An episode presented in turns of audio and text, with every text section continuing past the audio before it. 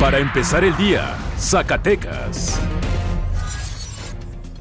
Muy buenos días, miércoles 11 de diciembre de 2019. Vamos a la información para empezar el día con Meganoticias Zacatecas. La tarde del martes, la delegada de Programas para el Desarrollo en Zacatecas, Verónica Díaz Robles, presentó ante la Fiscalía General de la República una denuncia en contra de quien resulte responsable por la presunta comisión de un delito de corrupción cometido en una institución educativa de nivel medio superior.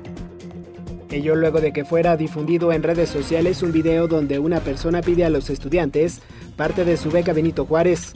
A través del video se puede escuchar y observar a Teodoro Campos, docente y también exalcalde del municipio de Betagrande, solicitar a los estudiantes de la Unidad Académica Preparatoria de la Universidad Autónoma de Zacatecas y aquella demarcación, solicitar a los alumnos parte del apoyo federal denominado becas Benito Juárez.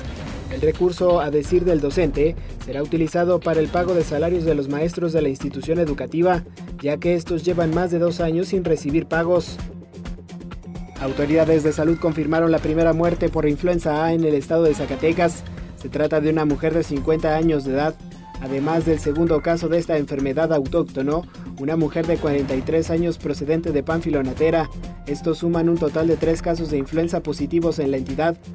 El primero fue diagnosticado en una mujer de 30 años de edad en el mes de octubre, la cual fue atendida en la Ciudad de México. Actualmente se tienen en observación 256 posibles casos.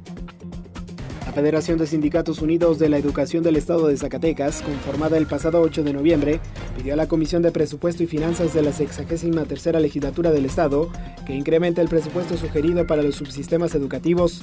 En su conjunto, los institutos, de aprobarse, tendrían una reducción de casi el 17.85% a propuesta del Poder Ejecutivo del Estado. Ahora usted ya está bien informado para empezar el día con Meganoticias Zacatecas. Para empezar el día, Zacatecas.